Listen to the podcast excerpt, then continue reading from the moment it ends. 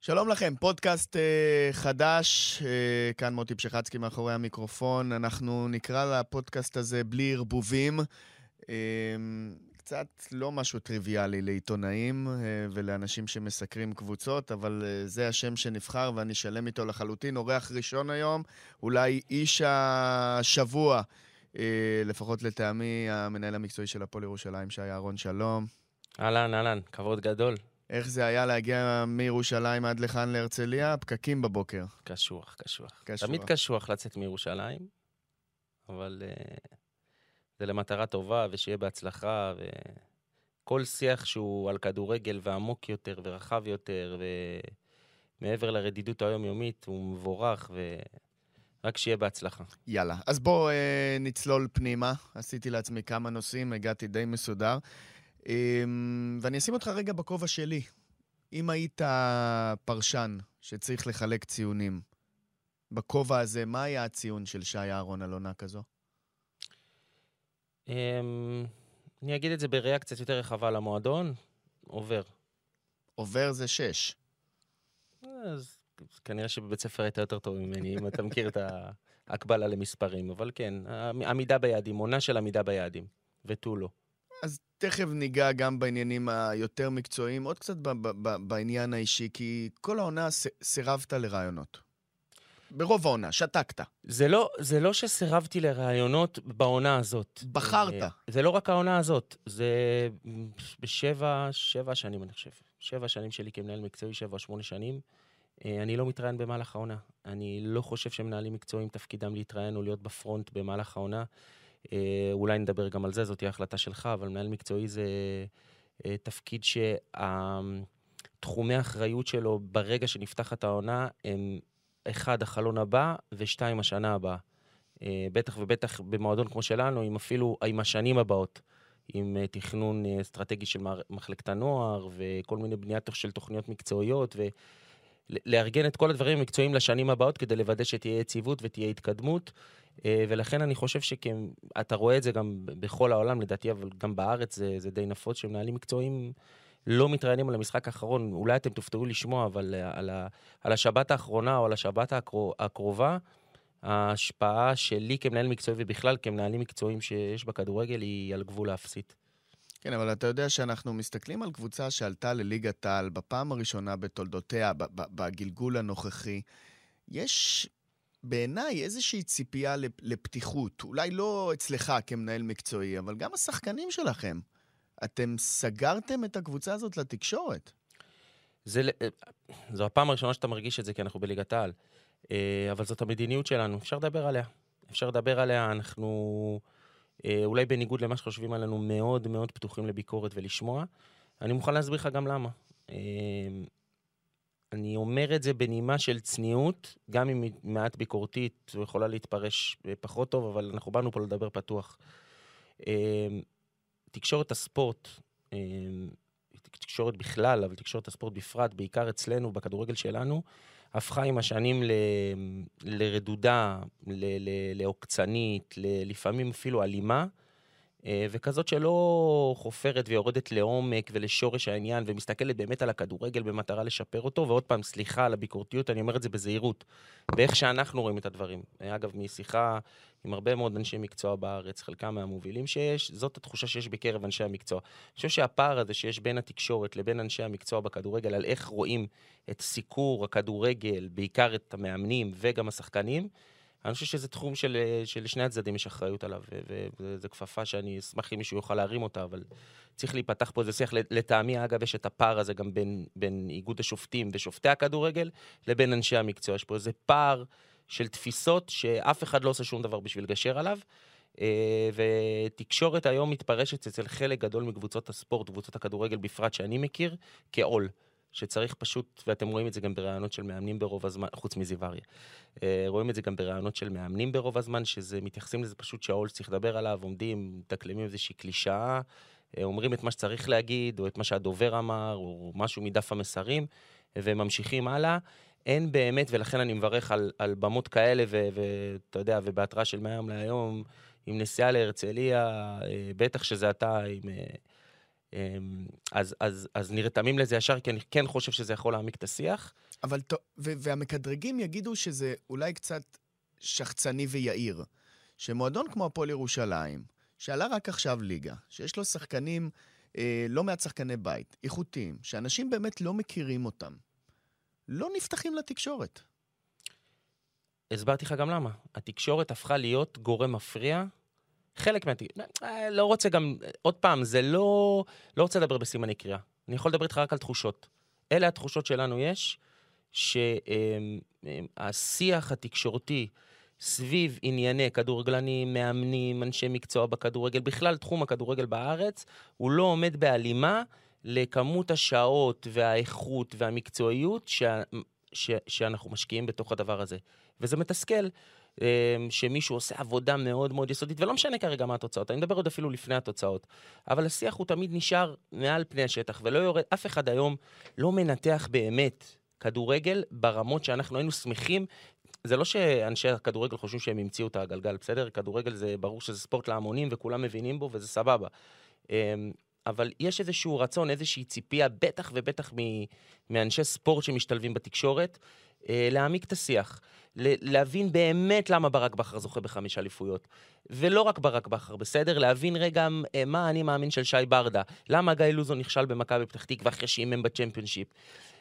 סתם אני נותן עוד, יש דברים שעולים לי בראש כן, אפשר לדבר גם על זה. בוא ננתח את בן אילם. סבבה, אז, אז התחוש... זה נשמע כמו, כמו קומונה סגורה כזאת, ש... ש, ש... אני יכול להבין איזושהי תחושה שמרגישים אולי שהפועל ירושלים קצת עם האף למעלה. אה, יכול להיות. זו ביקורת שאנחנו מתמודדים איתה. אה, אם זה מה שיש להגיד עלינו, אה, הפועל ירושלים החדשה, כמו שאמרת, במתכונת החדשה, האם הביקורת המרכזית עלינו, ש, שאנחנו עם האף למעלה, או בהרבה מאוד מקרים קוראים לזה מועדון מתנשא וכאלה, אני לא מת על זה. אה, אבל יש הרבה דברים יותר גרועים שאפשר להגיד. כן, אני מסתכל נגיד על, על מועדונים גדולים, ברצלונה, ריאל מדריד, מדי פעם שולחים שחקן לתקשורת, לשמוע, לדבר, להכיר אותו אולי קצת יותר טוב, לא רק בצד המקצועי. יש הרבה מאוד סיפורים שהם גם מעבר. אה, על שחקנים שמשחקים לצורך העניין עם סכרת נעורים. אה, על שחקנים שהיו עם הקבוצה הזאת ברגעים כן, אבל זו, זו היתממות מה שאתה עושה עכשיו, כי רוב השיח התקשורתי שמבקשים שחקן לאולפן כזה, קודם כל היום יש תקשורת ספורט, אה, משעות הבוקר עד שעות הלילה, בוא, לועסים לא את אותם נושאים הלוך וחזור כל כך הרבה פעמים. בסדר, גם אתם צריכים להתפרנס, הכל בסדר. אה, אבל העניין הוא שברוב הפעמים, השיח הוא לא על הדברים האלה הגדולים שאתה אומר. בכל פעם, בכל פעם, שתהיה איזושהי יוזמה, הנה כאן אני מתחייב, בכל פעם שתהיה איזו יוזמה לשיח עמוק, להכר את השחקן, אה, להיות יום בחייו, אם יש מישהו סיפור מיוחד, יש לנו מלא שחקנים, סיפורים מיוחדים שגדלו מלמטה, שחקנים מכל מיני מגזרים, מכל מיני חתכי אוכלוסייה, ממעמדים סוציו-אקונומיים כאלה ואחרים. הנה, אני מתחייב כאן שאני הראשון שארתם לזה, ולהירתם במלוא מובן המילה, ו- ולא, ו- והשאלות יהיו פתוחות על כל הנושאים שבעולם. ברגע שזה ילך לעומק, אני הראשון שארתם לזה. יפה. אז uh, ראוי, ראוי. בוא, בוא, בוא נדבר מקצועית. אתה, אתה מרגיש... קראתי קצת ראיונות איתך בתקופה האחרונה, ש, ש, שבניתם קבוצה שהיא...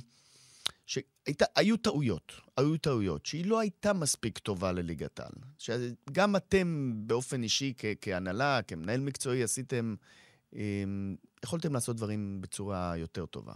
קודם כל, ברור. אין ספק בכלל, ברור שעשינו טעויות, כמו כולם. Uh, צריך לקחת בחשבון כמה דברים מאוד מרכזיים. בניית הסגל שלנו uh, היא שילוב של, של אג'נדה מקצועית שמדברת על פיתוח וטיפוח שחקנים מבית, שחקנים צעירים, uh, לא מתוך איזושהי אג'נדה יפת נפש, אלא uh, מתוך תפיסת עולם שלאור זה שאנחנו מועדון בבעלות אוהדים. Uh, והתקציב שלנו כנראה, בטווח הנראה לעין, uh, לרוב יהיה אחד-שתיים מהסוף. אה, אני לא רואה משהו אחר בטווח הנראה לעין. הדרך היחידה שלנו לצמצם פערים זה על ידי השבחת נכסים שלנו מבית, ובאופן טבעי להפוך את השלם גדול מסך חלקיו. אני חושב שבשורה התחתונה את זה הצלחנו לעשות, אבל ברור שבתקציבים כמו שלנו, אמ, יש, אין מקום גדול לטעויות, וכל טעות נראית גדולה ממה שהיא באמת. ברור שגם היו טעויות, כמו שהיו גם הצלחות מאוד גדולות.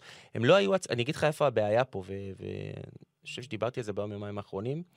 אה, הטרגדיה במרכאות הספורטיבית שלנו, העונה הזאת, שלא היה לנו רגעי פיק, רגעי שיא. זה בא לידי ביטוי גם במה שאתה אומר, גם בשחקנים. לדוגמה, הבאנו שני בלמים, הם אמורים להיות שני בלמים, שזה בצ'ו ויאו. אמ, ששניהם הם הצלחה גדולה מאוד מבחינה מקצועית, אבל אף אחד מהם הוא לא, הוא לא מרמנטיני לצורך העניין, בסדר? הוא לא שחקן התקפה. וויליאם אגדה בסופו של דבר השאיר אותנו בליגה. הוא שחקן שהבאנו, הוא, הוא, הבאנו אותו בגיל 18 והוא גדל אצלנו, אבל הוא גם סוג של שחקן רכש, שהחזרנו אותו אחרי שנת השאלה. הוא בסוף השאיר אותנו בליגה עם שערים אחרים, כן, אבל... עוד ניגע בו, עוד ניגע בו. אבל זה לא היה... את עצמי גם לשאלות האלו, אבל אני מסתכל רגע סטטיסטיקה, כי אנחנו מאוד אוהבים להסתכל גם מספרים מעבר לדברים האחרים. אז 41 שערים ספגתם עד עכשיו, שזה מקום שלישי מהסוף. אמ, כבשתם הכי מעט בליגה יחד עם נוף הגליל. אז הזכרת את אגדה שבאמת בעונה טובה. אמ, אולי זה גם, אולי, אני סליחה, נקודת מבט, זווית טיפה אחרת. אולי זו גם הצלחה? אולי זו גם הצלחה להיות מסוגלים לשמור בקבוצה תחתית על יציבות קצת גנרית, קצת אפורה, אני מסכים לחלוטין עם זה. מהצד השני, היציבות הזאת אולי זו ש... אולי היא הכוח שהשאיר אותנו בליגה, אולי זאת העוצמה של המועדון הזה, שמבין את המקום שבו הוא נמצא בליגת העל, בפעם הראשונה בו, בהיסטוריה שלו, כי אולי נספיק לדבר גם על זה, אבל הפועל ירושלים החדשה, במתכונתה החדשה, היא בפעם הראשונה בהיסטוריה בליגת העל.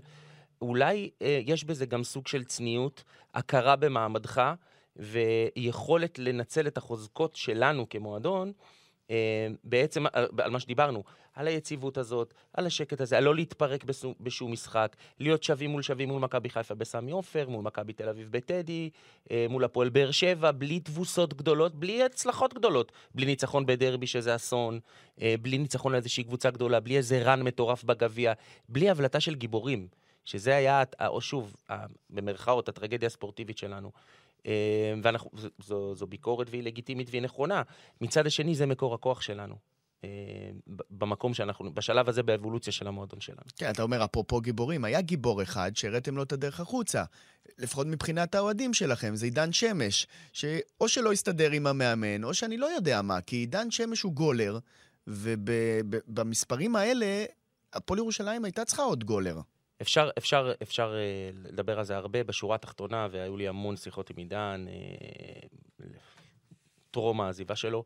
בשום שלב, חשוב לי להדגיש, בשום שלב לא רצינו שעידן יעזוב. זאת אומרת, העזיבה של עידן הייתה אחרי כתישה של חודש שלו אותי, של אני חייב ללכת, אני צריך לנצל את ה... הוא לא הסתדר עם המאמן גם, צריך לומר אה, בכנות. והוא גם קיבל הצעות כלכליות שהוא לא יכל לסרב להן, וזה מובן, ברור שזה גם ישב על זה שהוא ראה את עצמו אה, שחקן מפתח, ו- ואני לא, לא התאכזבתי, כי אני לא מתאכזב משחקני כדורגל, אבל מאוד רציתי שהוא יבין את מה שאני אומר לו. השאיפה שלנו הייתה שעידן שמש יהיה האיתי שכטר שלנו. מה שאיתי שכטר בא לעשות בבאר שבע, זה בדיוק מה שציפיתי מעידן להיות אצלנו, ואמרתי לו את זה.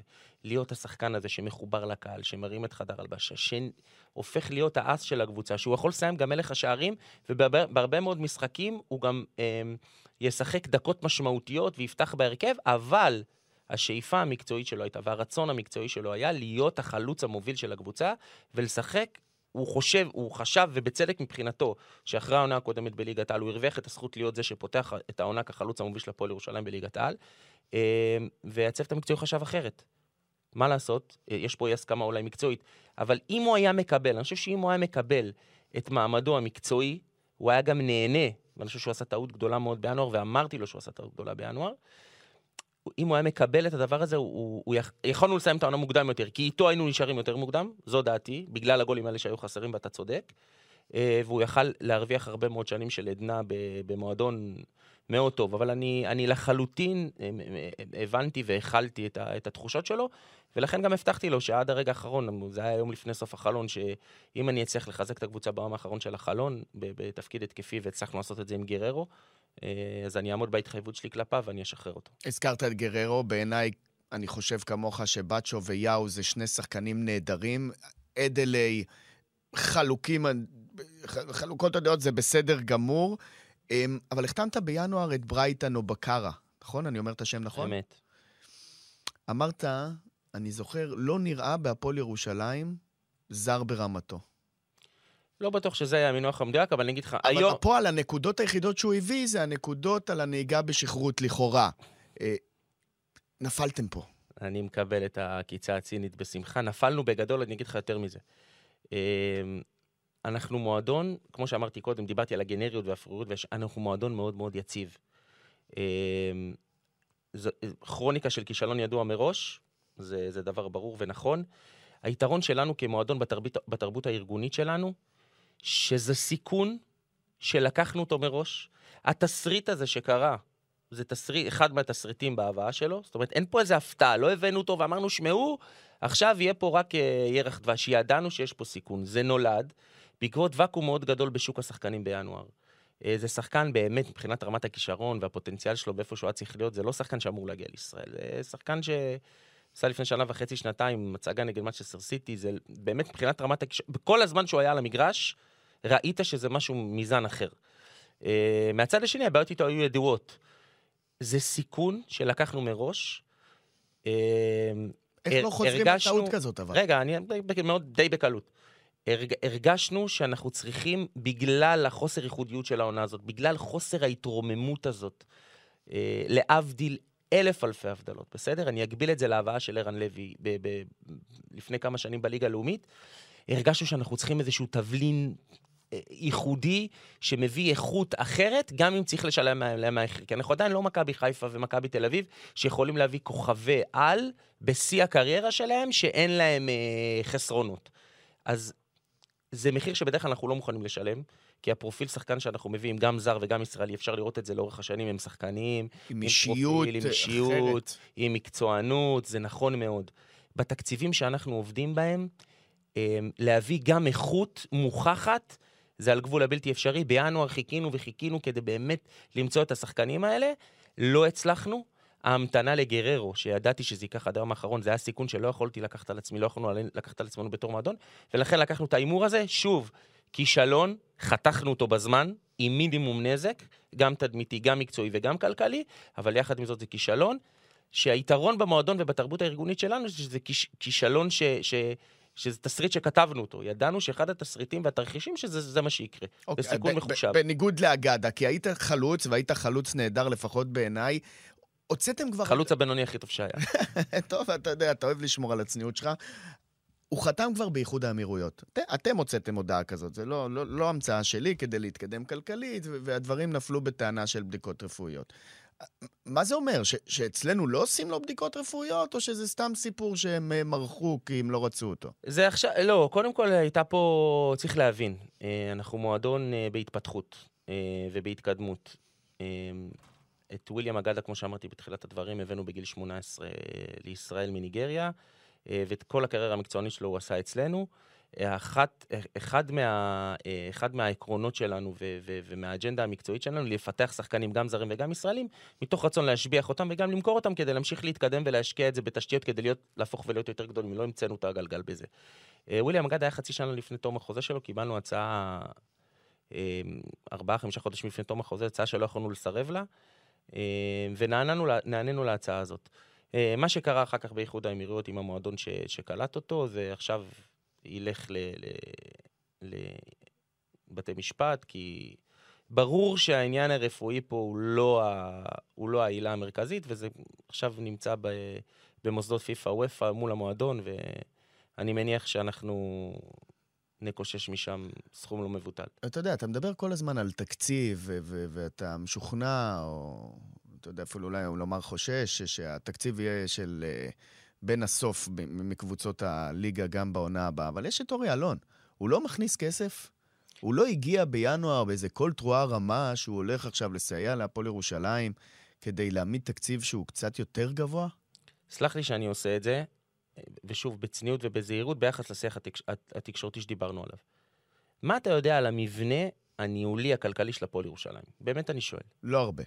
ז... אתה, אתה מבין? אתה מבין למה, למה השיח הזה שנמצא מעל פני השטח, אורי היה לנו שם דבר, מה שהוא עשה בכדורסל הישראלי, זה במרכאות... אין על זה חולק, נראה. אין על זה עוררין. אז זה מעניין, זה סקסי, זה ישר בכותרות, ומזה הסקת את המסקנות. בלי הכרה את המבנה הניהולי של הפועל ירושלים, בלי להבין איך זה נראה, בלי להבין איך הכסף נכנס למועדון, מי משקיע כל כך הרבה שנים, כמה משקיעים, אבל זה סקסי וזה מגניב, בוא נדבר על זה. אתם אז, בעצמכם לא פתחתם אני, את זה, כדי לשמוע. אבל, אבל אתה אפילו לא מכיר את המבנה הארגוני. ו, ואמרת שהתכוננת, אני רואה שיש פה דפים. חכה, עוד לא הגענו לוועד הפועל ולאוהדים סבבה, עצמם. מעולה. אנחנו שם, אנחנו שם. סבבה, מגניב. אז, אז אם, אז, מה, מה, מה, טוב, מה שטוב בפודקאסט זה שיש זמן. בדיוק. אמ, אז אני אסביר ממש ממש בקצרה, בצורה שלא תהיה משעממת. הוועד המנהל שלנו בנוי משבעה אנשים, ארבעה נבחרים שנבחרים על ידי חברי העמותה שקונים חברות בעמותה בסכום כל שנה, ועוד שלושה אנשי עסקים אמ, דומיננטיים, שבכל שנה, בהתאם לליגה ולצרכים של המועדון, יש איזשהו סכום סף שהם צריכים להשקיע במועדון אה, ולהיות חברים בוועד המנהל.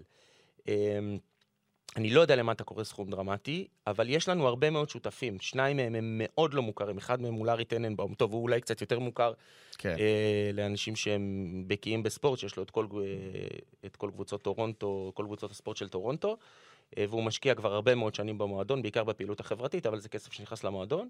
שג'ואל גרינברג, שהוא שותף לדרך ואיש יקר, ובשנים אחורה היו גם שותפים ישראלים, שיוסי ליפקין ו- ובני סיוון, שזה גם שמות שמוכרים לאוהדי הספורט. אה, אורי אלון בחורף האחרון אה, הביע עניין בהצטרפות אה, למועדון שלנו. אה, מעבר לזה שהוא איש סופר אינטליגנטי ומעניין וכיף לדבר איתו, ודברים שהוא עשה בכדורסל אפשר להקיש מהם על הכדורגל. אה, הוא בהחלט אה, חלק אה, משמעותי אה, בהשקעות הכספים, אבל זה לרגע לא יהיה דומה למה שהיה בכדורסל. זה כרגע אה, לא הולך לכיוונים של השקעות כמו מכבי תל אביב ומכבי חיפה, אה, אלא הבנה שהמועדון הזה אה, עולה מדרגה אחת או שתיים בכל עונה, וההתפתחות ההדרגתית הזאת צריכה, להיות, צריכה לבוא לידי ביטוי גם בהשקעות כלכליות. לא לכל האנשים זה מתאים. אני כן יכול להגיד לך שאורי אלון, לדוגמה, נתת אותו דוגמה, הוא בן אדם ש... ב vision שלו רואה את המועדון הזה לוקח אליפות בעשר שנים הקרובות, ואני מבין את זה, אבל צריך, צריך לעשות את ההשקעות האלה בחוכמה. כרגע זה נראה, כל השותפים העסקיים שלנו בסופו של דבר, מאוד מאמינים בדרך העקבית הזאת, בפרוגרסיביות העקבית הזאת, שמייצרת איזושהי קרקע יציבה. שהמועדון הזה, אמרתי את זה בשנה שעברה בעלייה, אה, אמר לי משפט של, של חבר יקר, לא שלי, זה שכל הזמן מדברים איתנו על תקרת הזכוכית, אבל הכוח הכי משמעותי שלנו היא שהרצפה שיצקנו היא מפלדה. אה, ואני חושב שזה זה, זה המאפ- המאפיין הכי משמעותי של המועדון שלנו. אז יבואו אוהדי הפועל ירושלים מפעם, אלה שיש ביניהם אה, סוג של מחנאות עם אוהדי קטמון העכשוויים ביציעים, ואנחנו רואים את זה גם בהרבה מאוד פעולות, זה גם קרה בסיפור זיו אריה, זה, זה, זה, זה קורה בעניין של אה, חברי הוועד המנהל, ויגידו, תשמע, בסופו של יום הוועד המנהל לא קובע שום דבר. אלא הצוות הניהולי הקיים, זה שמשתכר... אה, אני לא רוצה לברוח מהשאלה הזאת, אז אני רוצה שנחלק את השאלה הזאת לשתיים. נתחיל בדבר הראשון, שהוא נושא מספיק משמעותי, זה הקונפליקט בין הקהל. אם אתה חושב שהקונפליקט בין המצטרפים אה, מהפועל ירושלים המקורית, או שתקרא איך שאתה רוצה לזה, לבין דור המייסדים של קטמון, אם אתה חושב שיש איזשהו משהו רציונלי או משהו לוגי אה, בטיעונים, אתה טועה טעות קשה. כל הקונפליקטים הם מונעים אך ורק מרגש. מתחושת חוסר שייכות או חוסר זהות, או תחושת זהות ושייכות. אה, וזה אחד מהמצוקות הכי קשות של העונה הזאת. אה, זה יצר אווירה רעילה סביב המועדון. שוב, בתקשורת הארצית זה פחות בא לידי ביטוי, זה... אבל אנחנו הרגשנו את זה ברמת היום-יום, כל האנשים שעובדים במועדון, וזה, וזה, וזה הקשה עלינו מאוד. אבל זה חיבור שעוד לא היה, אין מאיפה ללמוד. אין סיפור דומה לזה בעולם, וגם בטח שלא בארץ. אבל אולי אתה שותף לזה, אחרי אמירה אחת שלך שגרמה לאוהדים של פעם של הפועל ירושלים להגיד שיש כאן איזושהי בעיה. ואני מזכיר לך מה אמרת, דפדפתי קצת בהיסטוריה, כמו שאתה אומר. הפרק הגדול והחשוב ביותר בהיסטוריה של הפועל ירושלים, המשך את המשפט, זה ההקמה של הפועל קטמון. זה הפועל. קטמון. עכשיו, זו לא אמירה רק- שגרמה לאי נוחות מצד לא רק, האוהדים של שאני, הפועל ירושלים. לא רק שאני חוזר בי מהאמירה הזאת, כל יום שעובר, אני מבין עד כמה אני מחדד את האמירה הזאת, מחזק אותה, וחוזר עליה באותיות קידוש לבנה. זה אותם אוהדים של הפועל ירושלים שבאו לראות אותך אז בקריית יובל, ואתה לא מצטער על האמירה הזאת. שמע, איפה גדלת? רמת גן. רמת גן. אני גדלתי בירושלים. בירושלים, מגיל, אני נולדתי בשנת 78, לאורך כל שנות ה-80 וה-90, קש... בטח ובטח בתחילת שנות ה-2000, הסתובב... אנחנו לא גדלנו בשנות הכסף של שנות ה-70 של בן רימוש וסינגל עם הבלחת הגביע, שגם צריך לשים את ההיסטוריה של הפועל ירושלים בפרופורציה, זה תמיד היה מועדון בינוני עם קהל איכותי, אה, אבל אף פעם לא היה מאריות הכדורגל הישראלי. בשלושים שנה האחרונות, כל עונה הייתה סכנה קיומית, וה, ו, והתחושה שהלכנו לבית הספר, ואחר כך כשהסתובבנו בעיר, הייתה תמיד תחושה של, של, של לא שווים, של לא טובים, של לא מספיק טובים, של אתם הפועל, של אתם מפסידים. קטמון, הפועל ירושלים זה המועדון כדורגל היחידי שהחליף DNA. ה-DNA היום הוא DNA אחר. הוא אותה הפועל ירושלים, עם אותם ערכים, עם אותה היסטוריה, עם אותם אנשים, אבל ה-DNA הוחלף. ה-DNA הוחלף ב-DNA של מנצחים. כל הטראומה שאנשי הפועל ירושלים סוחבים איתם עשרות שנים אחורה, את זה הפועל קטמון במהלך השנים ידעה למוסס. קח אפילו את הדוגמה של המשחק נגד מכבי פתח תקווה.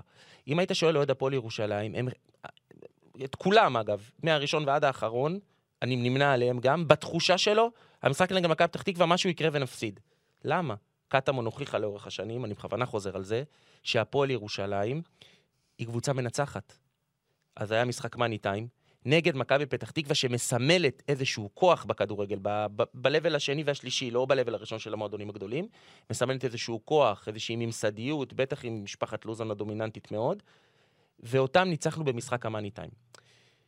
אלה דברים שקרו לאורך ההיסטוריה, שקטמון ידעה לשנות אותם ולהפוך להיות קבוצה מנצחת, מועדון מנצח. לאורך כל הדרך, ואתה במקרה, אני יודע, היית מעורב, חלק מהזמן, לא מעורב, אבל יודע בעל כוחך מהרבה מאוד אנשים בתקשורת, את ההתפתחות והשתלשלות. כמה פעמים אמרו, אתם לא מסוגלים, אתם מתנ"ס, אתם מועדון אוהדים, לא יהיה לכם כסף, אתם לעולם לא תהיו הפועל ירושלים, אתם לא, אתם לא תשברו תקרת הזכוכית של הליגות הנמוכות, אין סיכוי שתגיעו לכדורגל המקצועני. טוב, הגעתם לליגה לאומית, אין סיכוי שתעלו מליגה לאומית. כל כך הרבה פעמים שמענו את זה, וכל כך הרבה פעמים תקרת הזכוכית הזאת התנפצה.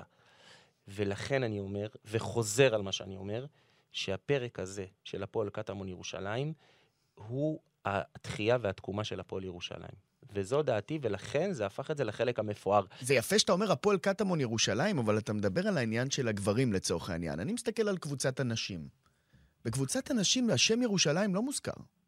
מה זאת אומרת? הפועל קטמון. ממש לא. אתה... טועה לחלוטין? בואו נחתוך הנושא עריכה, קאט, תחזור לשאלה. לא, באמת, אני...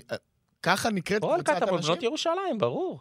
הפועל קטמון בנות ירושלים? ברור, לא אה, הפועל בנות אה, קטמון? מה פתאום? זה קטמון, מה זה קטמון? מאיפה, מאיפה נולד? קטמון זו שכונה בירושלים, אבל זה על שם המגרש המיתולוגי בעמק רפאים, במושבה הגרמנית בירושלים. זה... נחתוך את זה, בוא נמשיך. כן, כן. אמ... קאט לתקשורת רדודה, נחזור. בדיוק. הכל טוב. אתה מרגיש שיש אוהדים של הפועל ירושלים שלא סלחו על, ה, על, ה, על המעבר לקטמון? על המעבר שלי או למעבר בכלל? שלך. כן, לחלוטין כן. אה, ברור שיש כאלה שלא סלחו. לאורך כל השנים הבנתי לחלוטין את עניין השנאה. אה, אני בכוונה משתמש במילה שנאה. לא, אבל אולי זה מה שגורם לא, לא, לסוג המחנאות. זה בסדר גמור, וזה נכון. אה, אני הייתי עבור הרבה מאוד אנשים, ואני מבין את זה, הצ'אנס האחרון לזהות, זאת אומרת, הפועל, הפועל קטמון ירושלים של תחילת הדרך של ליגה ג', אני הצטרפתי די מהר, אבל לא מיד בהתחלה. התחושה הייתה שהכל נלקח מהם, ואני נשארתי איזושהי תקווה אחרונה של זהות ושייכות של אנשי הפועל ירושלים. וברגע שאני עזבתי, תחושת הנבגדות שלהם הייתה אדירה וגדולה. אני לחלוטין מבין ומכיל את זה. אמ, הדבר היחידי שאני יכול לשכנע, כי אי אפשר להתווכח עם תחושות, זה שלאורך כל השנים, ואם אתה מוציא ציטוטים שלי, אז תיקח, תלך קצת שנים אחורה, כי אם תיקח ציטוט שלי מליגה ב', אני אומר, במשחק העלייה מליגה ב' לליגה א', עוד כשחקן פעיל, שכולם שמחים ויש 5,000 אדומים ביציע, שבאופוריה שקטמון המציאה את הגלגל מחדש. ואני בא ואומר, השמחה היא לא שלמה. עד שלא תהיה קבוצה אחת אדום, חזקה, אדומה בעיר ירושלים, עד אז השמחה לא תהיה שלמה. הדבר היחידי שאני יכול להגיד לאותם אנשים, זה שהדבר היחידי שעמד לנגד עיניי לאורך כל השנים, היה רק המטרה הזאת. ובשנה שעברה הגשמנו אותה. החלום הבא זה לנצח פאקינג דרבי. יאללה, אז אנחנו קצת מתקרבים לסיום, נעשה עוד כמה אה, שאלות עם תשובות, אם אפשר, טיפה יותר מהודקות, על אף שהשיחה מאוד אה, מעניינת. אה, אה, אה, זיו אריה, מבחינתך, סיפור הצלחה? השתיקה רועמת. היא לא רועמת, היא רועמת ב... אני מנסה למצוא את הדרך הכי מוקצנת להגיד עד כמה כן. אה, גם אם היינו יורדים ליגה, התשובה הייתה כן. זיו התחבר למועדון לפני שלוש שנים.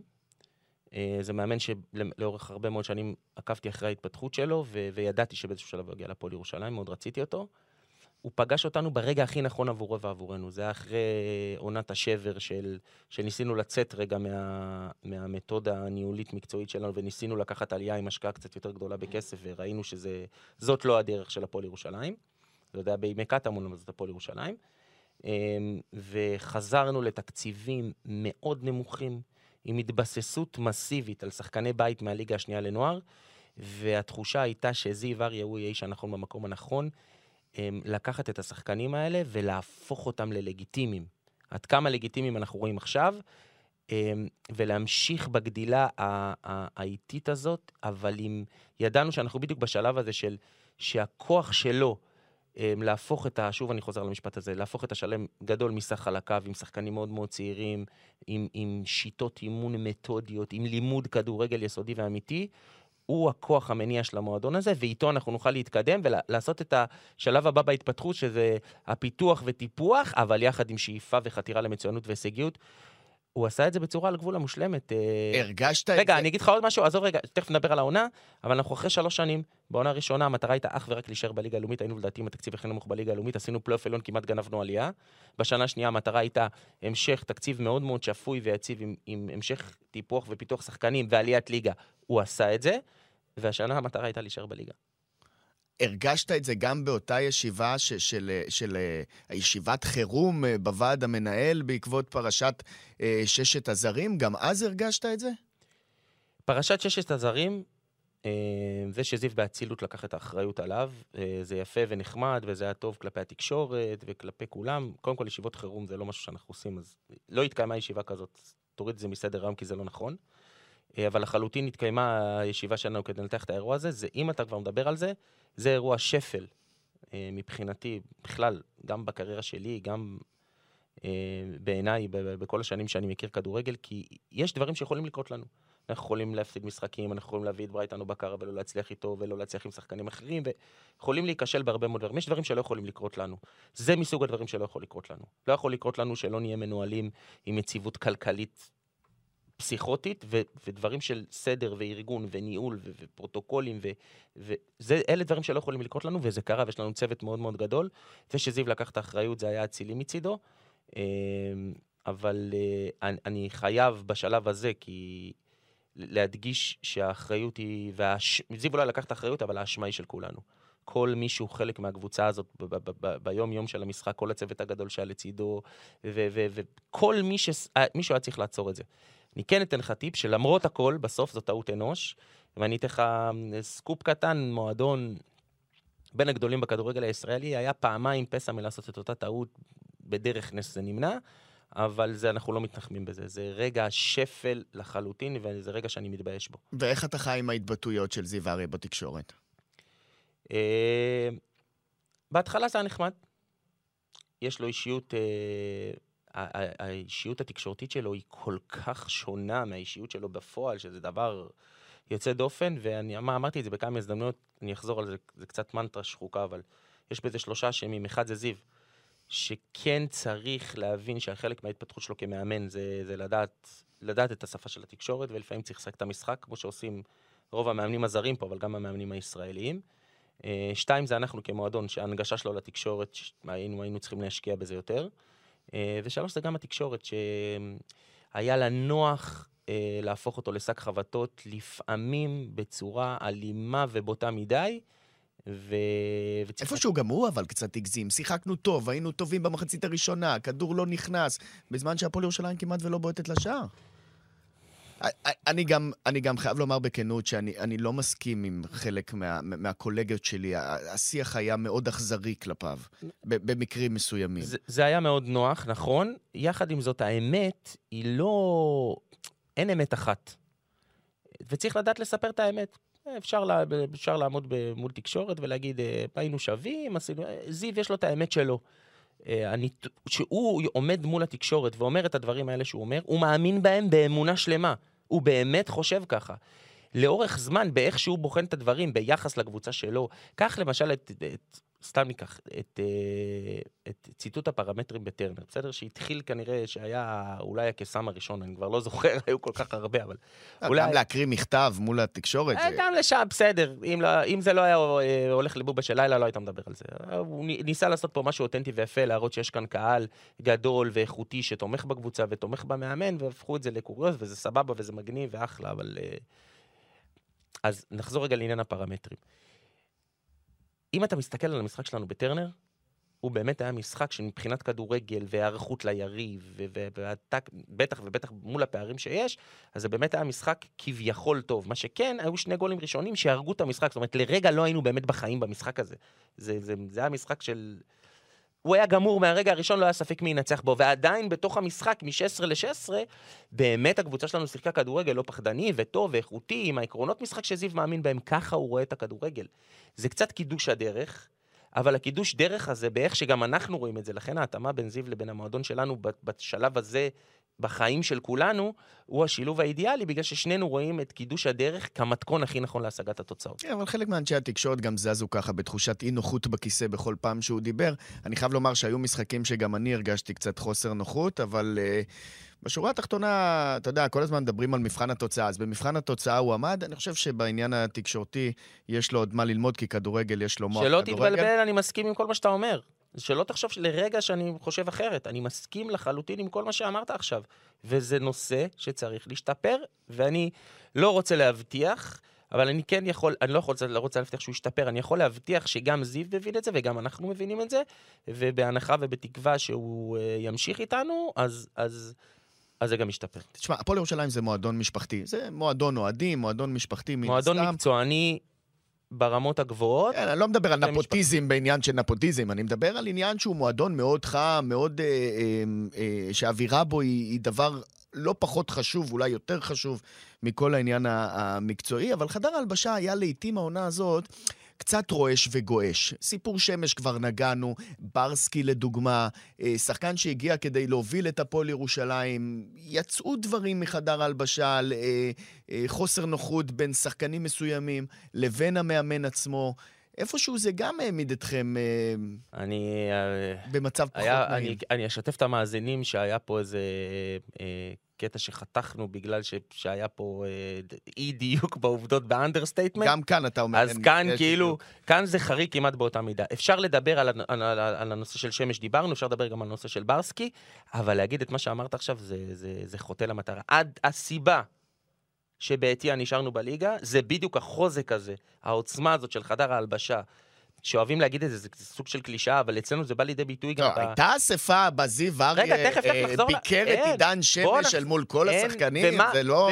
בוא לא ננסה לייפות שהכל אה, לא. שושנים וורדים. להפך, לא צריך, שהכל שושנים וורדים בקבוצה שמפסידה זה אסון, לא צריך להיות הכל שושנים וורדים. מה קרה שלושה ארבעה ימים אחרי האספה הזאת, אתה יודע? שמה? מה? אני שואל אותך, אתה יודע? לא בדקתי. אז אני אגיד לך, שלושה ארבעה ימים אחרי האספה הזאת היה את המשחק בסמי עופר נגד מכבי חיפה. אולי אחד המשחקים הכי טובים שלנו, מבחינה מקצועית, מבחינת לכידות קבוצתית, מבחינת אמונה בדרך של המועדון. זאת אומרת שהייתה אספה קשה, היא הייתה קשה. זה בסדר גמור לעבור רגעים קשים. לא צריך לברוח מקונפליקטים. לא כן, צריך אבל קונפליקט יכול להיות בארבע עיניים. לא, לא. לא, לפעמים הוא צריך להיות אה, דקלרטיבי. לפעמים הוא צריך להיות מול כולם. אתה טועה, בדינמיקה של מועדון כדורגל, יש ימים לא שקטים. זה בטח, ב, בטח בקבוצה ש, ש, שמפסידה חלק גדול מהעונה, זה בסדר גמור, כל עוד כל עוד הקבוצה שומרת על המסגרת שלה. שחקנים מבינים אצלנו טוב מאוד. אלו, אני לא יודע עד כמה אתה מכיר את, ה, את היום-יום בהפועל ירושלים מבחינה מקצועית, את הדרך שבה המועדון מתנהל. המו, השחקנים האלה בהפועל ירושלים מקבלים את כל התנאים להצלחה. זאת הייתה האג'נדה המקצועית של המועדון שלנו, שאני אה, אה, אה, בפועל מנחיל אותה. שזה 100% תנאים בסביבת עבודה מקצוענית, הכל כולל הכל, כדי שבמגרש הם יהיו 100% טובים, ויעשו 100% ממה שהמאמן דורש מהם. זה כל מה שאנחנו מבקשים מהם. וזה מה שקרה לאורך כל העונה. הכוח המניע שלנו היה הלכידות בחדר ההלבשה, ובזה שתמיד הייתה קבוצה שהולכת אחרי הדרך של המאמן. אתה יכול להתווכח על הדרך של המאמן, אם היא טובה יותר או טובה פחות, אבל זה שהשחקנים היו מחויבים לדרך של המאמן, על זה אין עוררין, וזה היה הכוח המניע של הקבוצה שלנו שם. יכול להיות, וסדקים תמיד נמצאים, גם אם הם לא נראים לעין. ברור, אה, אין, לא בורחים מהם לרגע, ושוב אני אומר, גם אספות קשות, וגם ימים קשים, וגם אימונים שאצלנו זה פחות קורה, אבל גם אימונים שמתפוצצים, כי שני שחקנים רבים ביניהם, בואו, זה קורה בכל העולם, לא צריך לברוח מזה. כן, והיה היה, היה חלק מהזמן גם מרמור בחדר ההלבשה על אף הניסיון להראות שהכל בסדר, שזה גם, אגב, הגיוני, בטח אני, בקבוצה... אה, אה, אני תחרותית. אמשיך להתעמת איתך על זה, באלף ובעין, ואגיד לך שזה לא נכון. אוקיי, אוקיי, אז ששני... תשמע, אנחנו יודעים דברים אחרים, שזה לא גם בסדר. ראית את זה על המגרש, זה מה שאני אה, מנסה להסביר. זה נכון. לא ראית קבוצה בשום שלב שלא מחויבת ב-100% ל- לחולצה שהם לובשים. פה אני לא יכול אפילו לבוא ולהכחיש.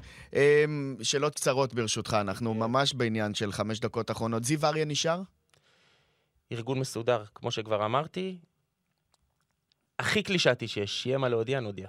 כן, אבל בכל זאת, יש לך דעה, אתה המנהל המקצועי. אבל אני לא אגיד אותה כאן. אנחנו בימים ראשונים של, של אחרי, שלפני ההיערכות לליגת העל, ארגון מאוד מסודר.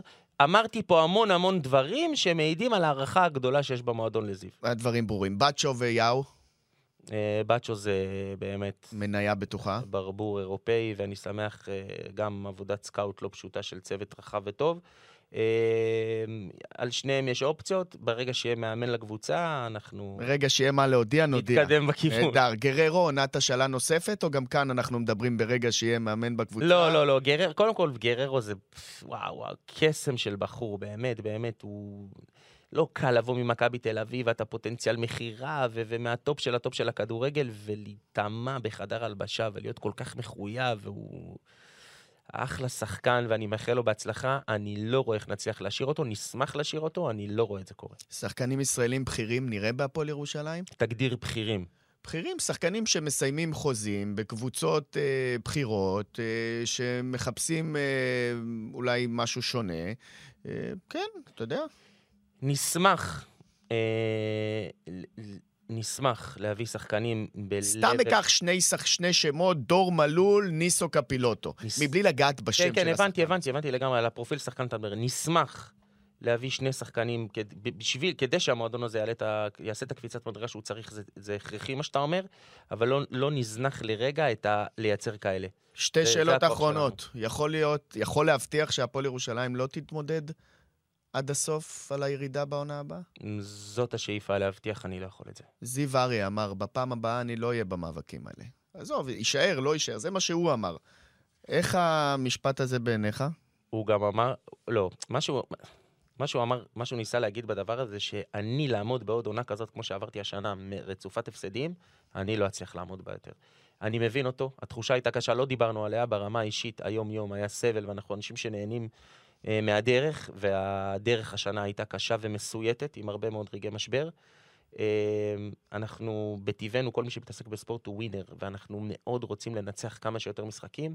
המטרה היא לעשות את הקפיצת מדרגה הזאת קדימה, ולא לחזור למאבקי תחתית, אלא לשאוף כל הזמן קדימה. המועדון הזה ראוי לזה, הקהל שלנו ראוי לזה, ואני חושב שהכדורגל הישראלי צריך את הפועל ירושלים בטופ של הכדורגל, ולשם אנחנו שואפים. הגעת לחוץ לפודקאסט הזה, נרגעת? קודם כל, איתך עד הרגע שאני לא יוצא... לא שאלתי מילה על לא- דניאל בר נתן, הגיע הזמן לעשות שם סולחה. לא, לא שאלת, כי יש לך הרבה יותר מה להפסיד ממה להרוויח פה, אבל... אה, ממש לא, כן. ממש לא. זה, בוא, אתה, רוצ- אין בעיה. אז תודיע כאן שבר נתן יכול לשפוט את הפועל ירושלים בשנה הבאה. בנ- בנגיעה, קודם כל הוא לא יכול לשפוט כלום בשנה הבאה. נכון, אה, הוא פורש. אבל דיברנו על הנושא הזה של... יכול להיות ור. דיברנו על הנושא הזה של פער בין אה, איך שאנחנו רואים את הכדורגל. אה, בר נתן, ליאני, אה, בכוונה אני נוגע בשמות, ו- ודומיהם, מפספסים, לעומת, לעומת, סתם אני נותן אה, רן שרייבר ופוקסמן ופריד, מפספסים את, ה, את הפן האנושי בהתייחסות לאנשי מקצוע בכדורגל על המגרש, בשפת גוף מזלזלת, בוטה, אלימה, מאיימת, לא נעימה, לעומת האחרים שיודעים אה, שאנשי הכדורגל הם העיקר בתוך הסיפור הזה. זה הדבר היחידי שהכי מפריע לי. אה, אתה יודע מה, אז תבטיח שלא תרד לשופט ותצרח עליו אחרי משחקים. בתוך חדר ההלבשה, או מחוץ לחדר ההלבשה, או על הדשא. שוב- זה לא המקום של מנהל מקצועי, זה לא המקום של שי ש- אהרון. שוב התנהלות תקשורתית, בכל השנים שבה אני מנהל מקצועי, בשום שלב לא שמעת את כל קשת השופטים מספרים איך בכל סוף משחק, תמיד שיחה עניינית, מקצועית על הדברים, גם שיש טעויות, גם שיש אסונות, שנחצה גבול בהתנהלות מול, ה, מול, מול האנשים ש, ש, שעובדים במועדון שלנו, ונחצה שם גבול, אה, גם מול שחקנים, גם מול צוות מקצועי. אני, אני לא יכול לעמוד מנגד, ואני מבטיח שהתנהלות כזאת לא תחזור על עצמה, אלא אם תהיה פגיעה כל כך בוטה אה, בשחקנים שלנו ובצוות המקצועי שלנו. אז אני לובש את ה... אני, אני, זה, זה, אני, מבחינתי, המועדון הזה הוא דרך חיים. כן, לא בדיוק תחפוש את הקאבוי, אבל אני... גם שאיבדתי את זה, איבדתי את זה ביודעין, סמוך עליי, זה לא היה איזושהי התפרצות רגשות, רגשות אה, פסיכית. היא הייתה עם הרבה מאוד רגשות, אבל ידעתי טוב מאוד מה אני עושה. הגנתי על המועדון שלנו ועל הבית שלנו, כי, כי הרגשנו ש, ש, שלוקחים מאיתנו משהו באלימות, וזו הייתה תחושה לא נעימה. אני חושב שגם השיח הזה צריך להיות קצת שיח אחר, כדי לא לגרום לאלימות עוד יותר גדולה בין אה, בעלי התפקידים לבין השופטים, אבל כל אחד אה, בתחושת הבטן. אפשר להגיד עליי הרבה דברים, דברים שעשיתי ודברים שאמרתי. מטיף לאלימות, אפשר להגיד. יפה. שי אהרון, תודה רבה שבאת לפודקאסט הראשון. בשמחה. זה היה בלי ערבובים, דיברנו על הכל או על הרוב. שיהיה בהצלחה, בהצלחה, בהצלחה. תודה, תודה.